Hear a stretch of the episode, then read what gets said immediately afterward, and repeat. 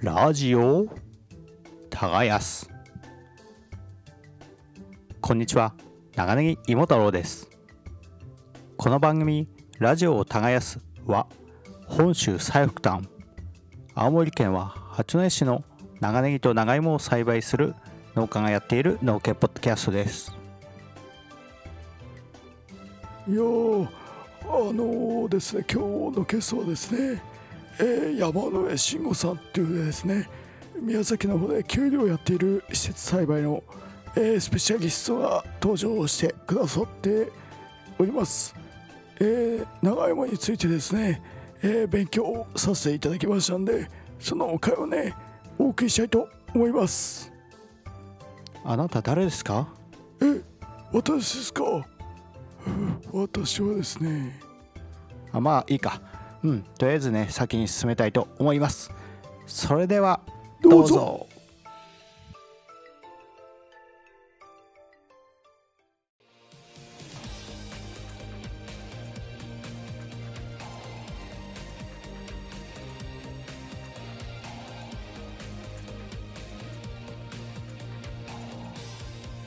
じゃあすいません、今日はよろしくお願いします。はい、よろしくお願いします。はい、何を話すかさっぱり僕はですね、長芋の例の話ですよね。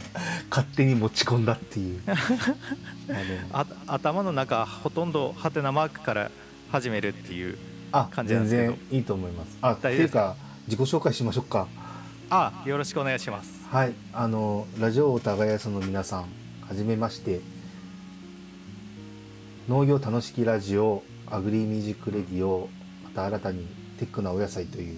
番組をやってます。宮崎のきゅうり農家慎吾と申します。よろしくお願いします。ヒューヒューヒュー。はい、いや、今日はお越しくださいましてありがとうございます。いえいえ、こちらこそこっちの急な提案に乗っかっていただき、本当に恐縮です。今をときめく慎吾さんに全然ときめきない。いや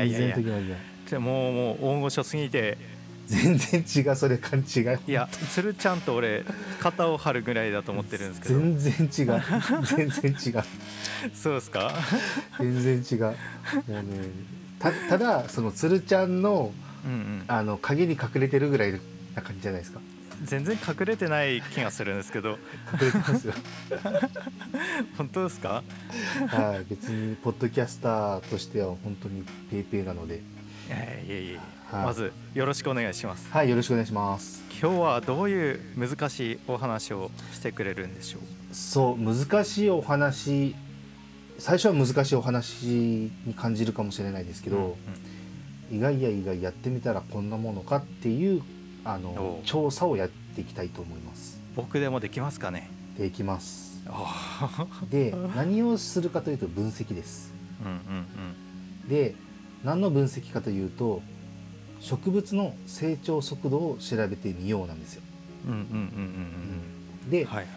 成長速度とは何ぞやってなるじゃないですか。そうですね。で、成長速度はもうそのままです。言葉のままなんですけど、植物が葉っぱを1枚展開するのにどのくらい温度が必要なんだろうと。その、時間を割り出す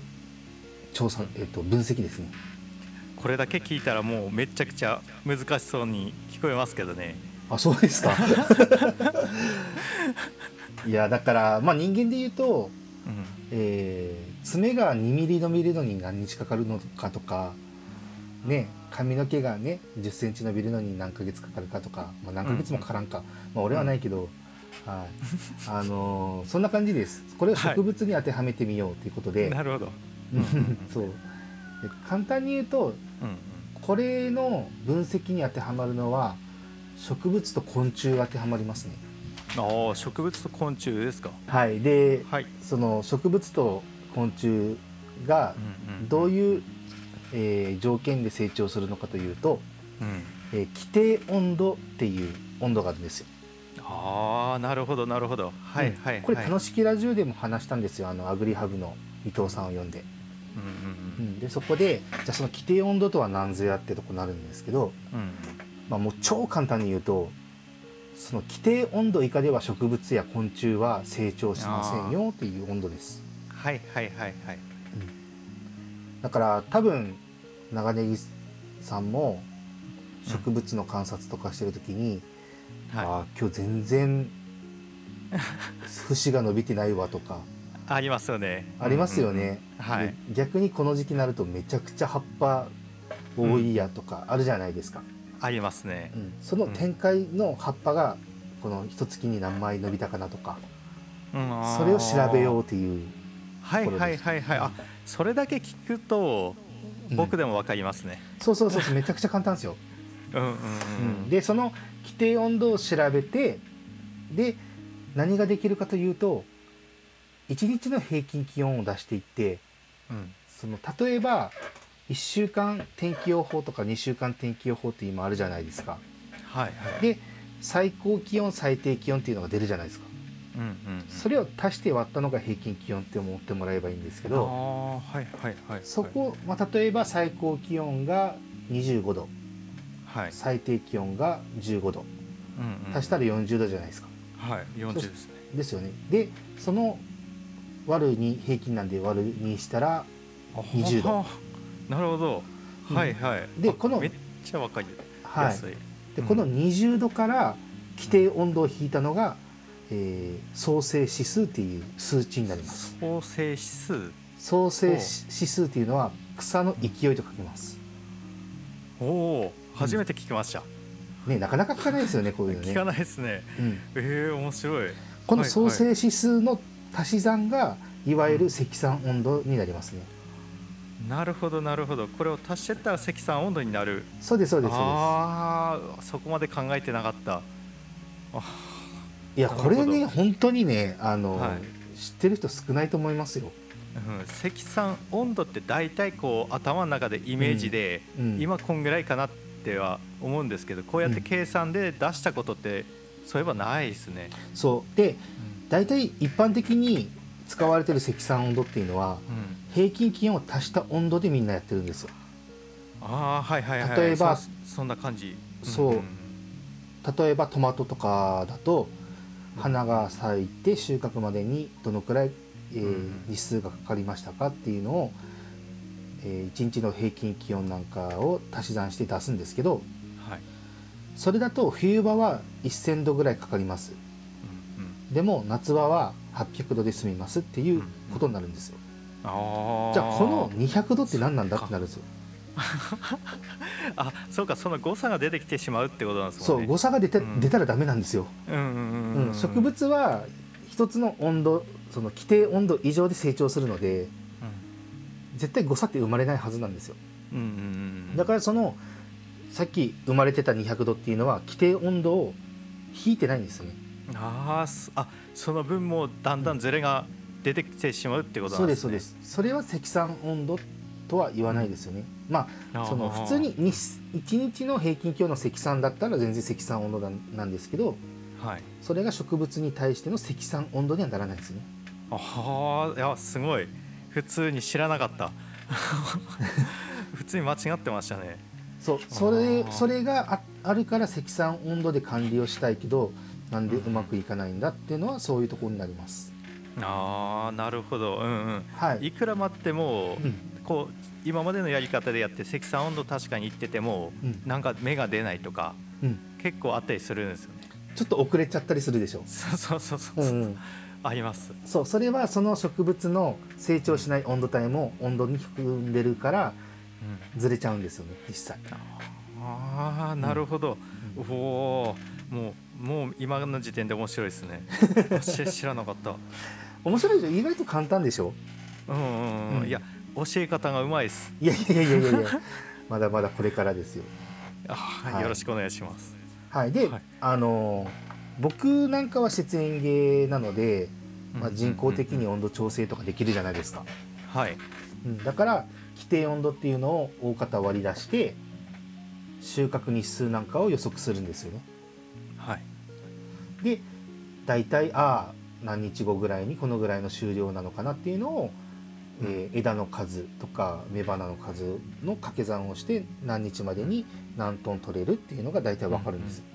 うんうん、あああなるほど、はいはいはいはい。だからみんながこう重油炊いてない時に重油炊いたりして温度こう合わせてるわけですね。そうですそうですそうですそうです。そういうこともできますね。はい。ただ重油を炊くっていうのもある一定の条件があるんですけど、これちょっと話が別個になるので、そうそうですね。まあ一旦置いときますけど、まあそうやって人工的に温度調整ができるので、その出荷調整がやりやすくなるっていうところですね。うんうんうん。で、これは施設園芸というのは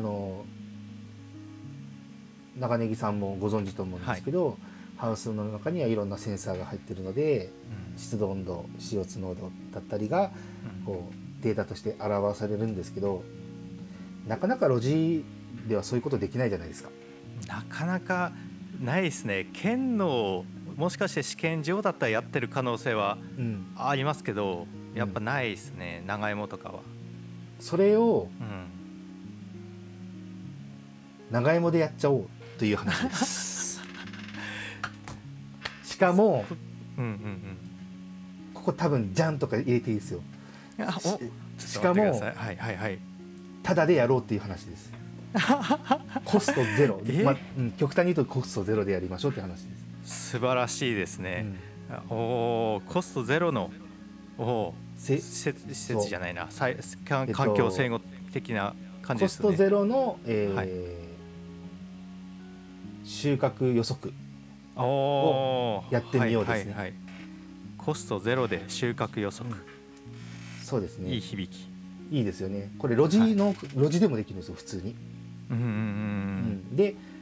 ただまあ一つ条件として1年かかります、これやるのになるほど、うん、まあまあそうですよね、うんうん、収穫まで持っていくわけですから。そうとなぜ1年かかるのか、日数が必要なのか、これ分析に1年かかるってことなんですけど、はいはい、なぜかというと、じゃあその規定温度をどうやって、出すのかっていうところなんですけど、はい、なのでこれ年4回読んでくださいねはい4回測ったのを喋るってことですね。そう、4回測って分析したのを一緒にやりましょうっていう話なんで、ええ、はい、でぜひ、はい、まず種植えますか。種植えますよね。植えますね。植えますよね。はい。で、本当は種を播種して、うん芽が出るまでの時間がでも全然いいんですよ。ああ、究極的に言えばそれでもいいってことなんですね。ただこれを年に4回違う季節でやってほしいんですよ。あ、なるほどでもそうだから種をまいて芽が出るっていうのは長芋じゃ非現実的じゃないですか。まあそうですね、うんうん、やれないことはないですけどね、うん、ただめんどくさいでしょ、うんうん、そうですね。めちゃくちゃめんどくさいですね、うんまあ、冬雪が積もってる時とかやりたくないですよねまあそうですね、うん、まあうんそれはしたくないですね。ですよね。だから葉っぱが1週間で葉っぱが1週間じゃあれかな、うんまあでも1週間でも結構葉数は変わったりしますね。変わります。夏場なんかは、はい、そしたら1週間に葉っぱが何枚展開するかっていうのを調べたいですね、うんうんうんうん、でこれを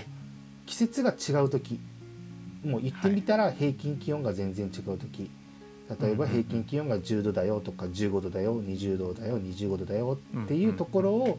見計らってランダムに生育調査をしてほしいと思ってます。あ、なるほど。だとこれからでも十分間に合うってことですね。全然いきます。あ、よかった、はいはいうん、で今どの程度の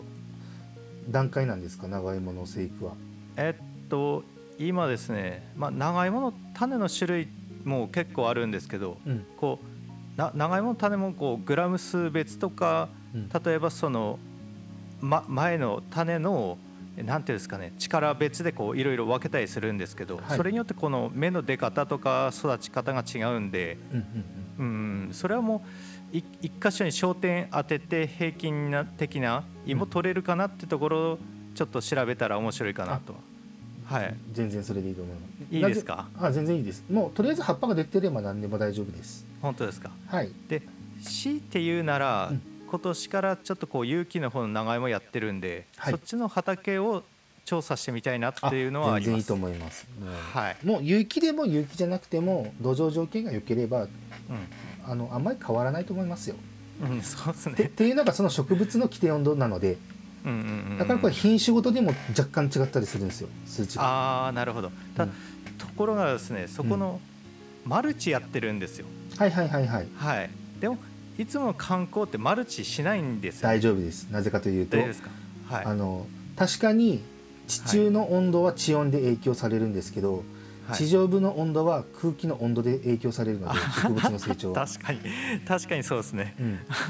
なので大丈夫です。それはマルチ張ってる張ってないは関係ないです。あ、そうか、はい、あ、はいはいはい。別に地面に刺すわけではない。そうです。今回は葉っぱの展開スピードを調査するから、はいはい、それは大丈夫です、はいはい、あ、そうかそうかそうか、はい、ですよね。葉っぱの速度を測るのに地面の温度を測っても意味ないですもんね。そうですそうです。さほどだから本当ははい、そのもし根っこの何かで、その地中の何かで調査したいってなったら地温も必要なんですね、うんうんうんうん、それも実際やりたいなと思ってたんですよ。ちょっと地温の計算の仕方とかはい、うんうん、でもちょっとそれは一旦今回は置いといて、うん、まずは、はい、長いものを規定温度を調べてみようというところをちょっとやりたいので、うんうんうん、まずは葉っぱの成長具合をっていうことですね。そうですそうですそうです。はいはいはいはい。なので、今、葉っぱの若い部分があると思うんですよ。芯の一番上の部分。はいはい、そこに何でもいいです。雨に濡れても大丈夫なタグとか、うん、あれでもいいと思いますね。はいはいはい、うん結束バンド。あーいいですね。それだと一番いいですね、うん、そうそうそう。結束バンドに何かこう、日付をかけるようなものを置くとか、うんうん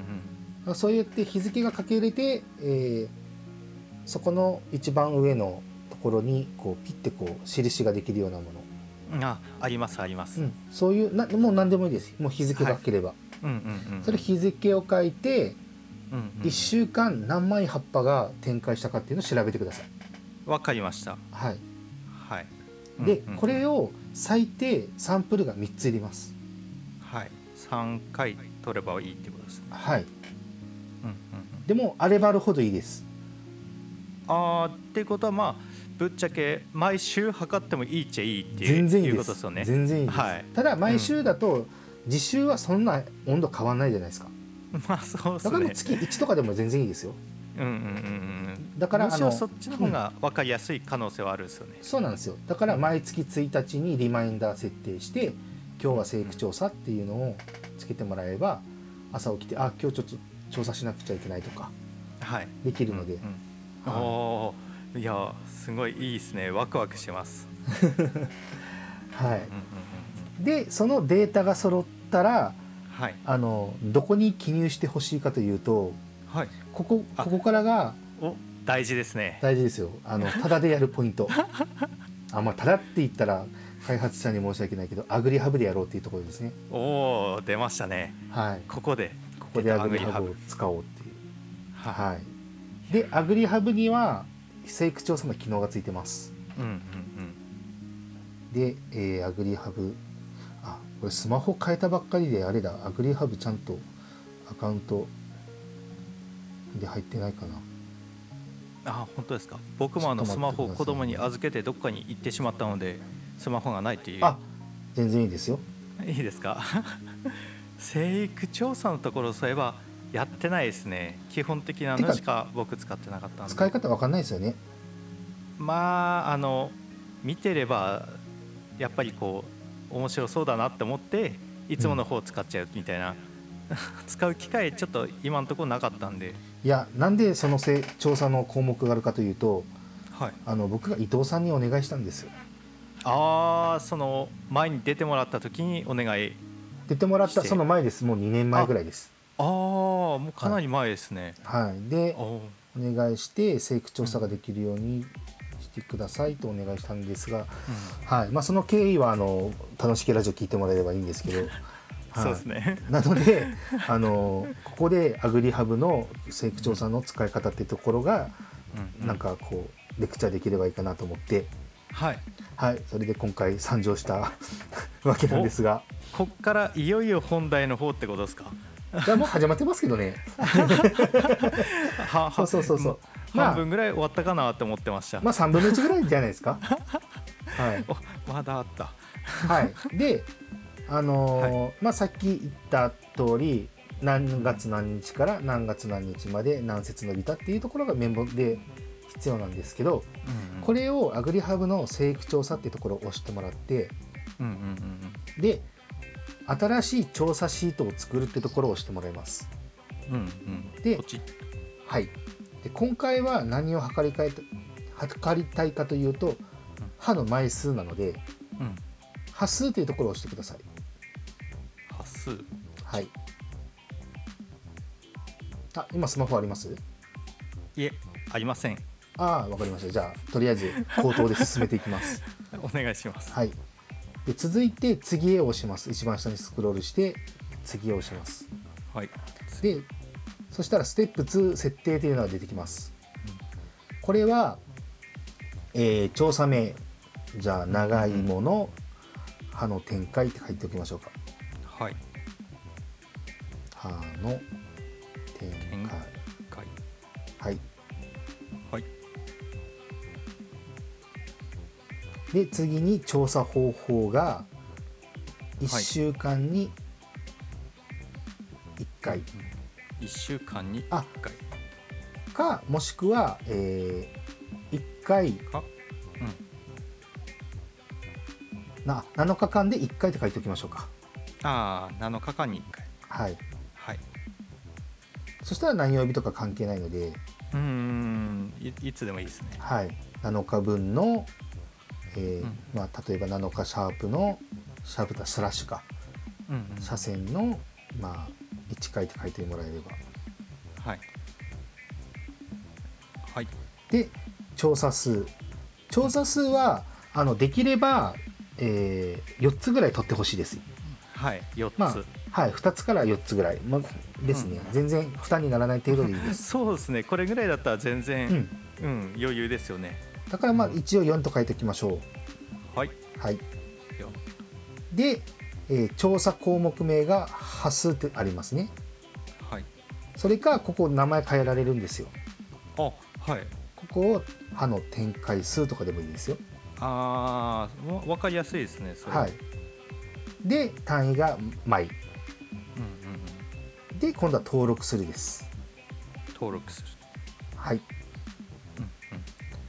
そしたらもうこれが1回登録されました。おそしたら生育調査の項目のところに長芋の葉の展開っていう調査項目が出てきます。はい、はい、そしたらそこを押してください。ポチッとはいそしたら調査 A っていうのが出てきます。まあ最初に、記録って出てきて調査日が本日の日付が載ってたり、まあ、昨日だ今日だ明日だと載ってます。まあ、基本調査はその日なので今日を押してください。はい、はい、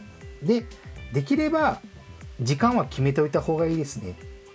ああやっぱそうですよね、うん、朝の8時だったら8時って決めて、うんうんうんうん、調査も終えてもらった方がいいですね。うんはい、これは何時でもいいです。昼でも夕方でもあ、うん、とにかくそれが基準が分かればいいということですよね。そうですね。あなので調査したタグにその調査した日付と時間を書いてもらえばいいですね。うんうんうんうん、うん、で続いて、日付を変えたら調査 A というのが出てきますね。はいで、まあとりあえず調査日にタグをつけるのでもうその日はそれで終わりなんですが、うん、今度は、1週間経った後、うんうん、でそこでまた開いてでそこで調査日が1週間前の日付になっているかを確認して、うんはいはい、1つ目のタグが何枚展開しているかを入力します。例えば、3枚だったら3枚で書きましょうか、うんうん、3枚、はい、でそしたら調査日が3.5 枚ぐらいにしておきましょうか、うんうん、で調査 C が、2.5 枚とかします、はい、で調査 D も3枚としておきましょうか、はい、で調査情報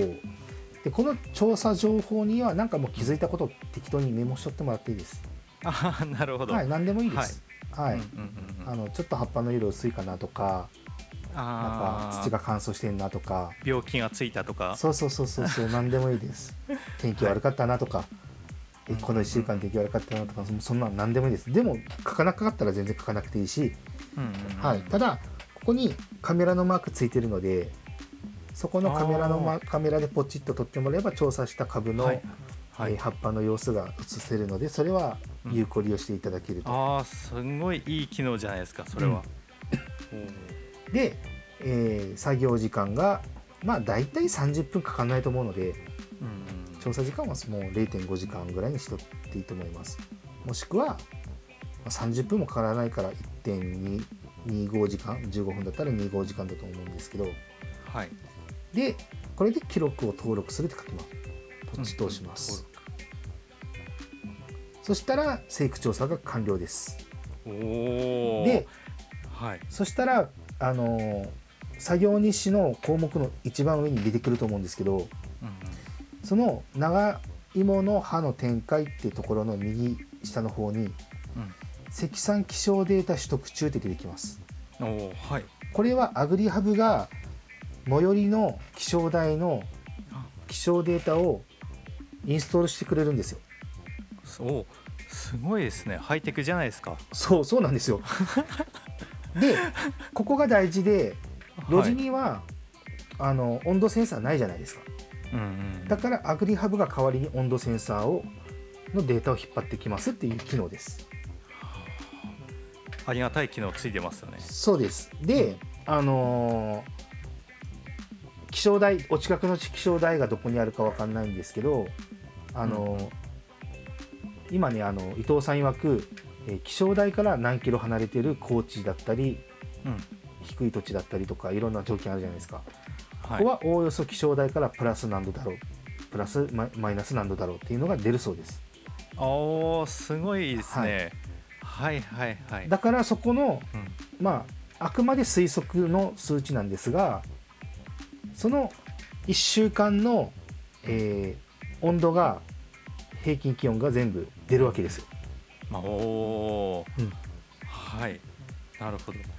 でこれを最低4回です、うんうんうんうん、でこの1週間の間に葉っぱが何枚展開したかっていうのがめちゃくちゃ大事で、うんうん、例えばさっき ABCD ってやったじゃないですか。はい。で例えば、まあ、分析はねまたデータが揃ってからちゃんと詳しくやりたいと思ってるんですけど、例えば A が3枚で B が 3.5 枚 C が 2.5 枚 D が3枚だったら合計12枚ですよね。でこれを4で割ります、はい、そしたら平均3枚の展開ですよってことになります、うんうんうん、となると、じゃあこの1週間の平均気温、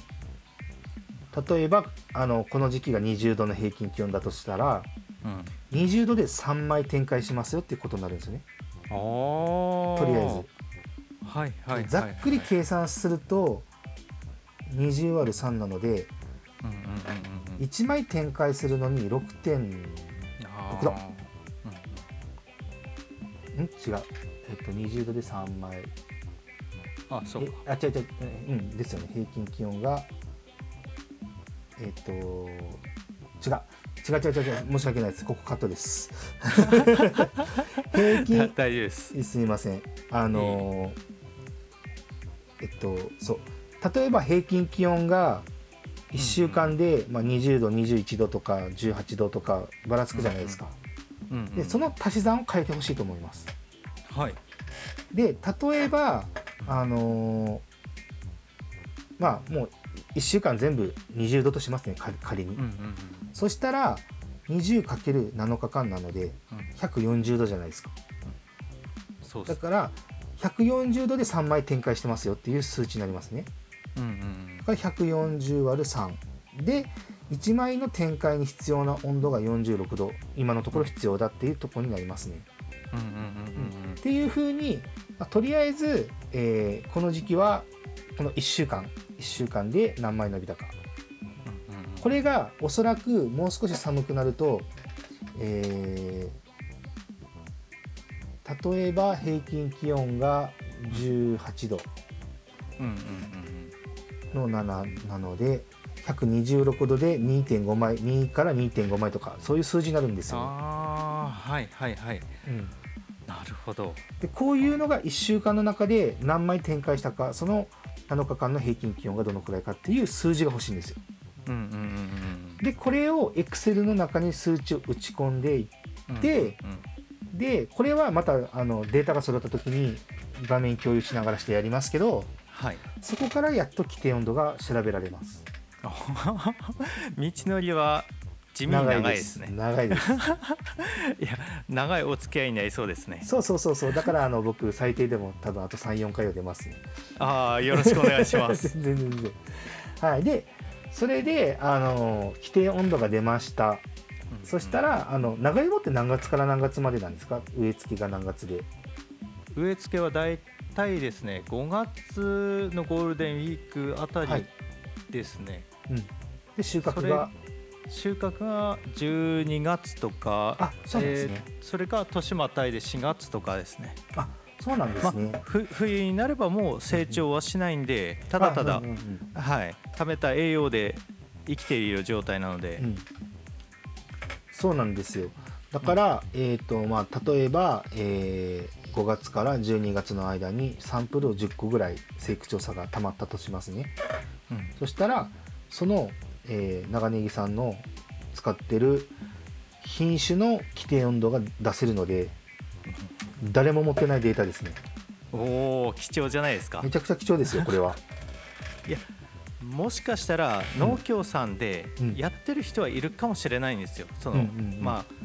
実際ただそこって地点も違えば場所も違うんで気候も違うじゃないですか、うん、でも自分の畑で出たデータってすごい貴重ですよね、うんそうだからやってる人いないなここら辺で。そうでそれは、うん、その品種はどこで作っても同じ規定温度なので、うんうん、寒い土地だろうがあったかい土地だろうが最低何度あれば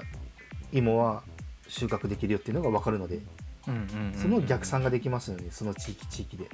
いや面白いですね、うん、それやってたいつ頃栄養が欲しがってるとかそういうのもだんだん分かってくるかもしれないですね。そうですね葉っぱの展開スピードが分かってくると、うんうんうん、それに必要なその肥料の量、まあ、例えば窒素がどのくらい吸われてるか、うんうん、葉っぱ1枚に窒素の量が何グラムつうか多分 0. 何ミリグラムとかのレベルだと思うんですけど、うん、どのくらい必要かっていうのがあるからじゃあ元肥入れたのがいつぐらい減ってるよねとか、うんうんうんうん、もちろん実の中根っこの中にも蓄えがあると思うので、うんうんはい、その時に追肥のタイミングがだいたいこのぐらいじゃないかなとかいうのが分かりますね。ああ そこが一番知りたいところでもあったんですよね、うん、もう植えちゃってもう芽が出ている状態なのでちょっとそこが悔しくてですね、うんうんうん、やっぱその種の芋じゃないですか、はい、栄養あるんでそれからこう根っこが伸びてその種の成長がこう離乳期っていうんですけど、うん、その栄養を吸って成長する移行期がだいたい、うん、まあ40日とか言われてるんですけど、うん、結構大雑把で、うん、本当にいつ頃に吸い始めてるかが全然分かんないっていうところがあってですね、うんうん、でそのあたり基準にやればその年によっては追肥が遅れたりとか、うんまあ、早すぎて悪いことはないですけど、うん、そういうこととかあるんでそういうとこ知りたいですね。本当はですね、はい、地温の温度とかもそれで調べられるんですよ。あーこれ全くやり方一緒ってことですか。いやこれは別の計算式がいります。計算式がいるんですね。はいなるほど。これは今回はもうやらないのでまた別の機会、うんうん、この調査が終わった後でもいいと思うんですけど、はい、例えば、地温を2点測るんですよ。例えば10センチ、うん、20センチぐらい、うんうん、でそこの、何センチで何度何センチで何度っていうのが分かるとじゃあこの土の、縦の温度帯は上部が例えば、平均気温で大体決まるので平均気温が20度の時は地温の表面上はまあ20度ぐらいだよとでこれが下に行くにつれてちょっとずつ地温が上がっていくよっていう大体の推測値っていうのが分かるんですよ、はい、でこの地温っていうのは1日の平均気温1ヶ月の平均気温1年の平均気温っていうので大体決まってくるんですよ、うん、だからその時の地温を測ったその前の1週間だったりの平均気温っていうのを出してくると、だいたいこのぐらいの平均気温で推移したらここの土壌の地温はこのぐらいで推移するだろうというのが分かります、うんうんうん、でこれにさっきの規定温度をうまく組み合わせると芋がどのくらいのスピードで肥大するかっていうのが見えてくるじゃないですか、うんうんうん、そのために規定温度っているんですよ。あーなるほど、全ての、まあ、基準というかそれがないと始まらないわけなんですもんね。そうですそうですそうです。だからさっき例えば平均気温が20度、1日の平均気温が20度だったよってなった時に、その20度低い規定温度が例えば長芋は分かんないです本当にざっくり、うんうんまあ、何度以下だったら成長しないと思います。だいたいこう普段見ててですね、10、何度かな、20度は切ってると思うんですね。10、18、いやそんなですか。いやもっと低いな。もっと低いと思います。低いですね。だいたいキュウリで15、10度前後ですよ。下手するともう春先雪降ってても芽が動き出して育ち始めてたりするんで、うん、相当寒さには強いとは思うんですね。仮に10度としましょうか、だから20度1日の平均気温が20度だったよってなった時に、うん、規定温度の10を引いたら10になるじゃないですか、うんうんうん、で、平均気温が15度だったら10引いて5度、はい、うんうんうん、っていう風になるので今日のまあだいたい今日1日平均気温何度だったかなとかなかなか思わないと思うんですけど思わないですね、うん、でも逆に言うと1週間先の天気予報を見たときに、うん、バーってこう最低と最高気温出るじゃないですか、うんうんうん、でバーって見てだいたい平均気温がこの1週間何度ぐらいか平均気温がってなったときに、うん、その平均気温のから規定温度引いてバーって創生指数を足していったら来週は葉っぱが何枚伸びてるなとかとこのぐらい太ってるなとかいう予測ができるってことですね、うん、あ面白いですね、はい、うんでその通りいったら無事順調に生育してるっていう証拠でもあるんです、ね、そしたらデータの出し方が正解だったよっていうことになります。おーすごい。もうあれですね、ちょっとこれ科学というかサイエンスですね。サイエンス、まあ、これが生物環境物理の温度の、章のところで出てくる、うんうんうんうん、いやぶっちゃけ一瞬脳がフリーズしそうになった場面もあったんですけど、はい、今になって思えば、はい、でもやれそうな感じはしてるんで、そうそうそうそうそう、はい、今手元にあるもので全部できるので、本当に0円だと思います。いや最初この話聞いた時は、うん、無線ついたなんかワイヤレスのこう温度計みたいなのを買わないとダメなのかなとかどうするか3次回線でつなげるかとか考えてたんですけどそれがないようで安心しました。全くいらないです。もう本当その調べるタグぐらい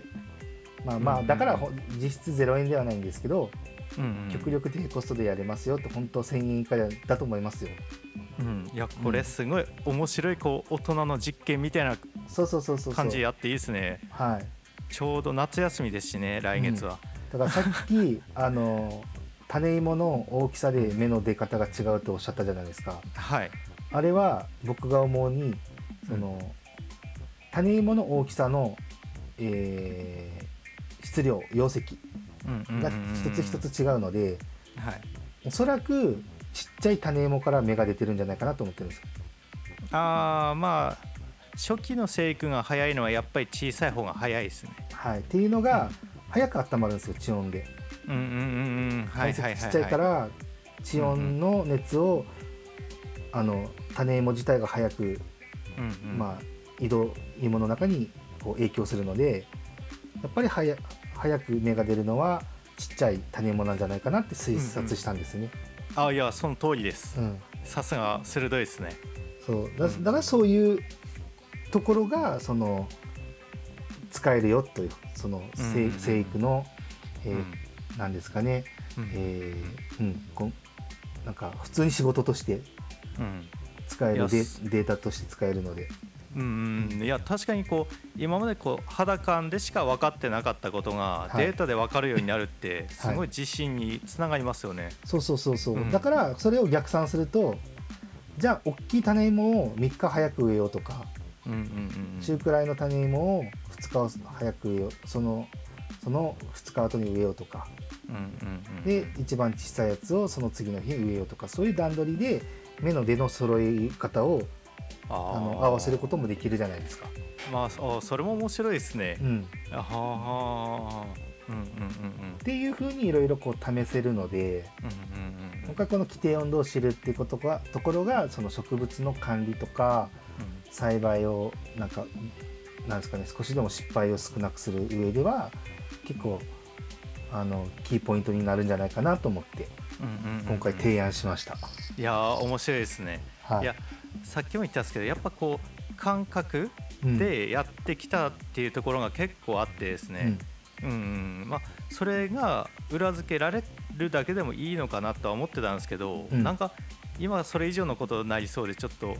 面白くなってますね。これうまくいったら論文書けるらしいですよ。学会で発表できるらしいですよ。文の才能でその時は慎吾さんにじゃあ。これは文じゃなくてただ記録をまとめるだけでいいと思うので。本当ですか。そうこうしてこうしたらこうなったよっていうものをまとめて学会に提出して、発表してみてください。ロジではなかなかやってないと思うので。ロジでやるのは結構リスキーというか。まあそうですよね。本当に農家じゃないとなんかメリットないというか、そんな感じですもんね。結局、例えば県とかでやるにしても、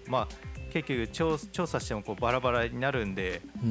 こう公表できないデータが集まって終わるみたいな感じにもなりかねないですしね、これ個人だから生きてくるのかなとは思うんで。そうですね、個人でもいいし、なんか全然違う品種を試しに植えてみて、この品種とこの品種の芽の出方、葉の展開速度どっちが速いのかなっていうのが調べられると、このぐらいの時期に出荷揃えたいなって思った時に過去の平均気温を調べるんですよね。で大体このぐらいからこのぐらいは平均気温が何度ぐらいだからこの時期で調整できるなっていうのができるじゃないですか。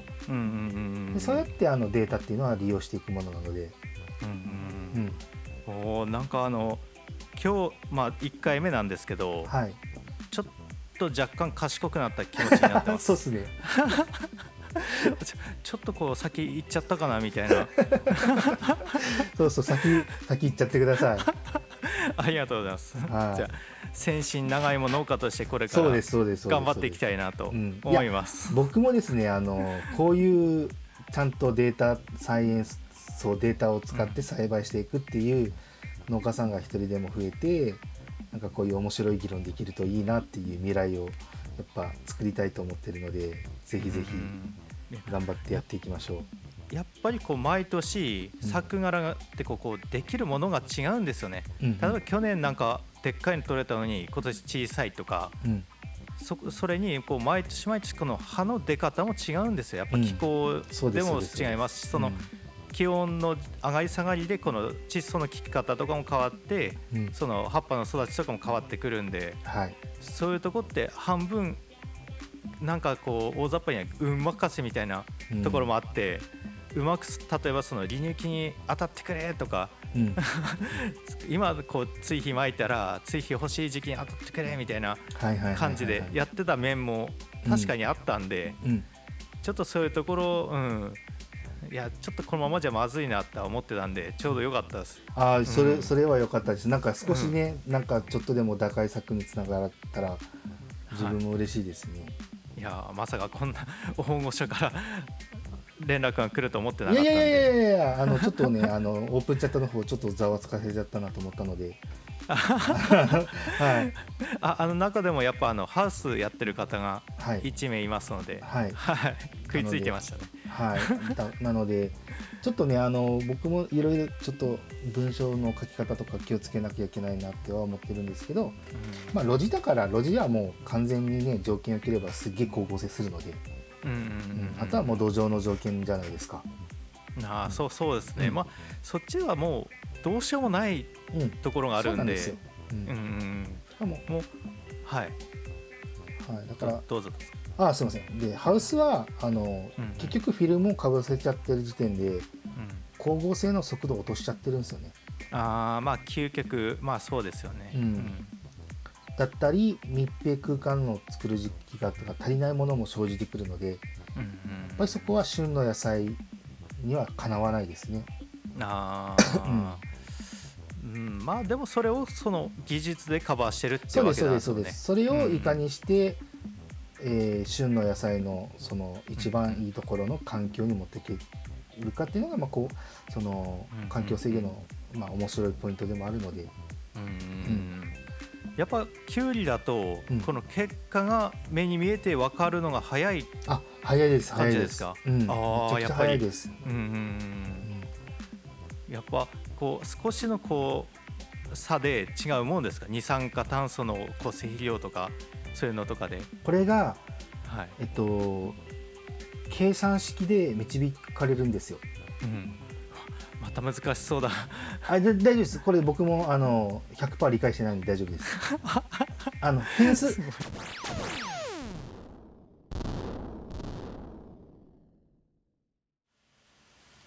ではですね、今日は、山上慎吾さんにゲストで登場していただいてあるんですけども、はい、